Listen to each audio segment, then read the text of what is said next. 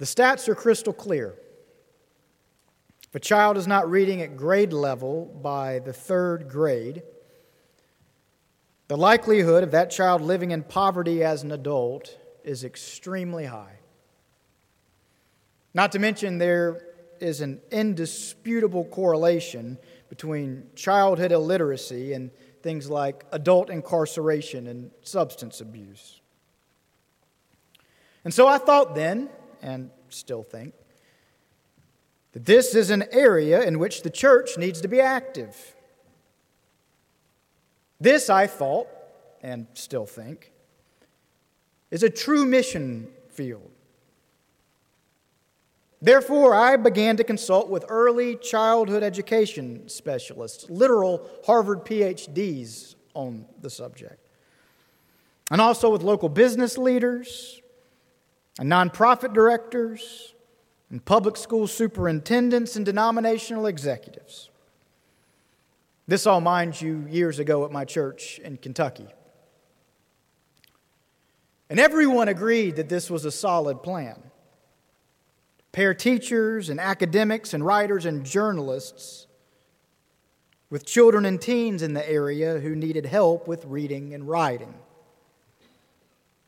And we wouldn't just make it a tutoring center, we said. Instead, this would be an imagination center, a workshop in which each child would be encouraged to dream and to create, a place where each child's work would be shaped and refined by professional mentors, a place where each child's work would ultimately be celebrated by and displayed before the local community.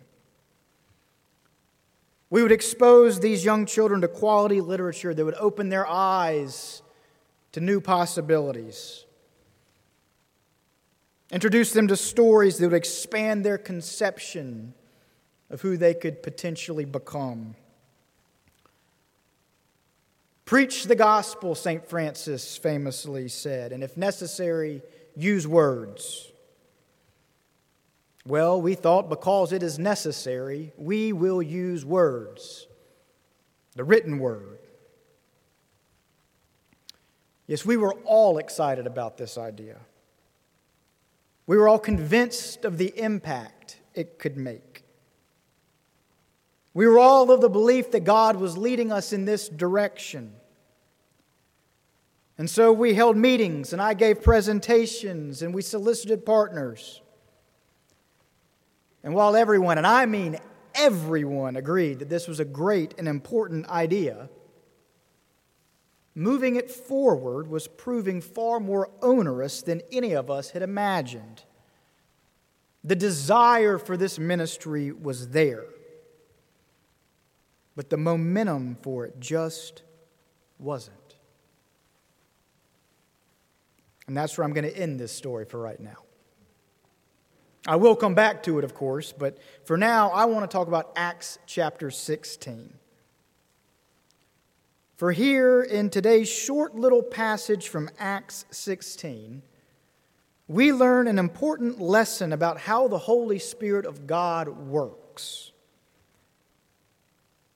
For you see, here in this passage, Paul and Timothy are on a mission throughout the Mediterranean and they have their sights set on going to the Roman province of Asia, but the Holy Spirit, quote, forbids them from going.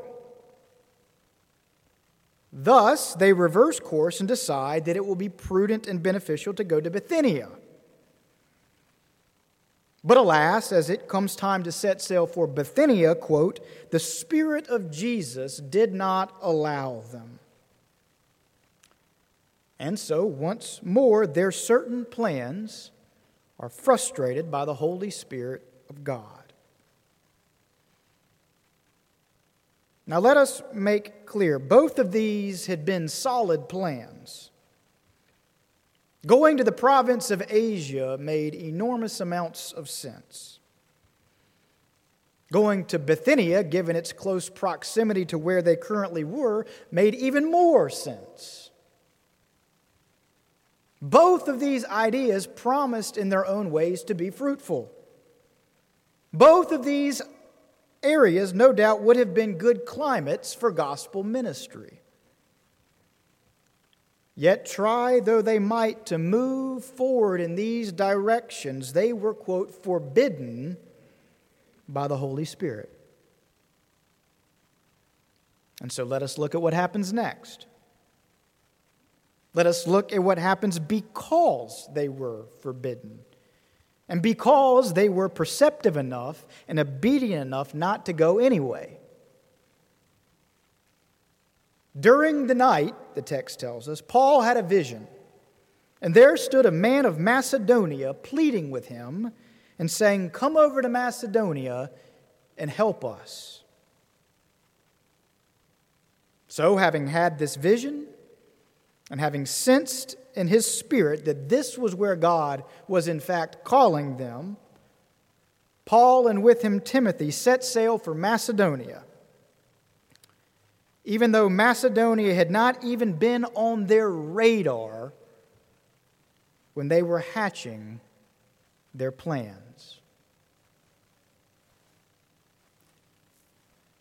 So we continue to talk about that literacy ministry in Kentucky, made more plans, solicited and secured more partners and more volunteers.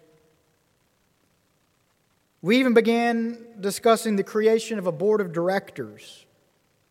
For many of us thought that this could be an important ministry, not only in eastern Kentucky, but all across the country. It was a great idea. I still think it was a great idea. But the more we planned, the more excited about it we got, the more difficult it was proving to get it off the ground. Well, fast forward to October of that same year, where in a mission committee meeting, my friend Paul Sims, our music minister, whom you've all met, pointed out that it was nearing winter and casually reminded the committee that we had a significant and growing homeless population in the area. And that what's more, there was not a sufficient homeless shelter within 75 miles. And so, Paul said, on these freezing nights, these folks don't have anywhere to go. Well, in response to that, someone on our committee said, well, then we should provide them shelter. And then someone else suggested an idea of how we might do that. And then someone else piped in. And then someone else said something. And before you knew it, we had a plan in place and a relationship with a local hotel that would allow us to put up a small number of persons facing homelessness on nights when the forecast called for temperatures below 29 degrees. And doing the math together, we figured that if we could just raise $6,000 from within our church, we could then house a handful of individuals and families each night through January. It wasn't nearly enough, we knew, but it was something.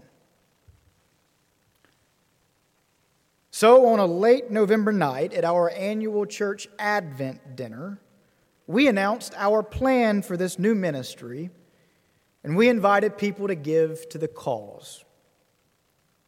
Unlike the literacy and imagination ministry, there had been only a few short weeks of planning for this, and numerous details had not even yet been finalized. Well, the following morning, which was the first night when the forecast had it falling below 29 degrees, we hung a white flag outside of our life center, and our youth minister posted an announcement on Facebook and Twitter about what we were doing. That was at about 9 a.m. At 11 a.m. that same morning, the NBC affiliate in Lexington called our church office saying that they'd seen our post and wanted to come down and film us and do a segment that they wanted to be the lead story on that evening's broadcast. Then, not an hour later, the ABC affiliate called us saying the same thing. Meanwhile, that Facebook post got shared over 500 times in a single day, people commenting on it and sharing it all over the world, literally.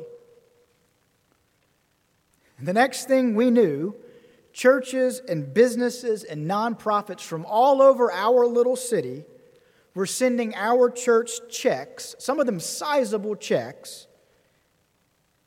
and inquiring about how they could volunteer. It's amazing. Absolutely astonishing. All these years later, I remain astonished. And I'll get to the point now, so I won't belabor this. We began that ministry on a wing and a prayer with the hope of housing a handful of people each night on a first come, first served basis. And we thought that if we could just raise $6,000, which was a stretch goal for us, then we could sustain that pace through January, at which point our funds would run out. Well, by the time that first season of our ministry concluded, we had raised $60,000 and we didn't have to turn a single person away. Made it through the entire winter.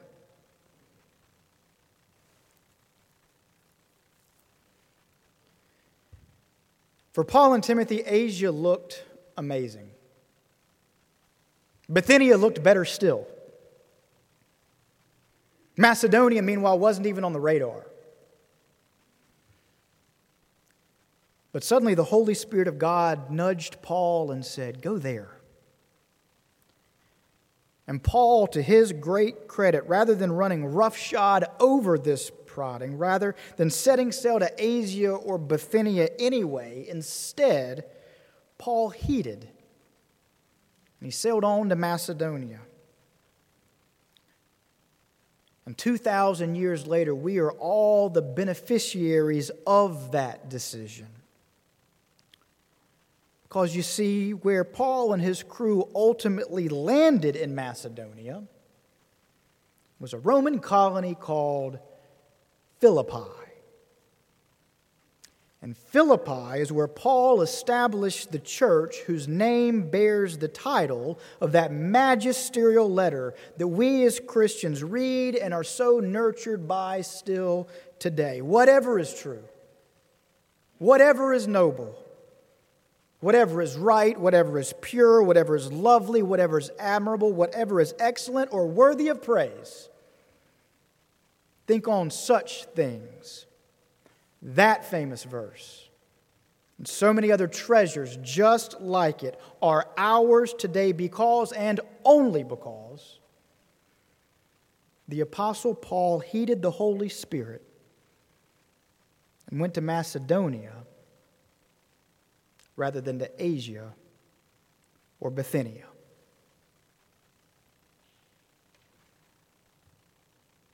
The point according to Jesus himself, the Holy Spirit leads wherever it wills. And oftentimes, where the Spirit wills is not where we originally think God is directing us. Something may make perfect sense in our minds. Something may appear to be popular. Something may appear to be advantageous. Something may seem like the obvious thing to do. My literacy and imagination ministry sure did. But we never know when the Holy Spirit of God is going to lead us away from Asia and Bithynia and to Macedonia. We never know when the Holy Spirit is going to lead us away from a sure thing literacy ministry and to an uncertain at best housing and relief ministry. just as we never know when that unplanned trip to Macedonia might give rise to a letter that will bolster Christian faith for some 2,000 years,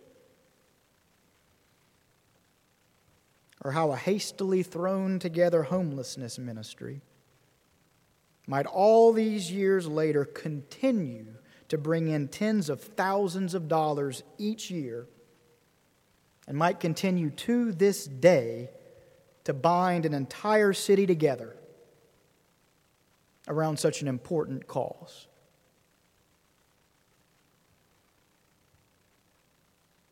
The Holy Spirit leads wherever it wills, Jesus teaches. Or as the KJV puts it, and I've always loved, it blows wherever it listeth. And we do well to remember this both as individuals and as a community of faith. For if we, like Paul, remain open to the movement of the Spirit, then God might just point us in a direction like Macedonia that we never imagined ourselves going, but that might come to continue to bear fruit in our lives and in our church for years and years to come.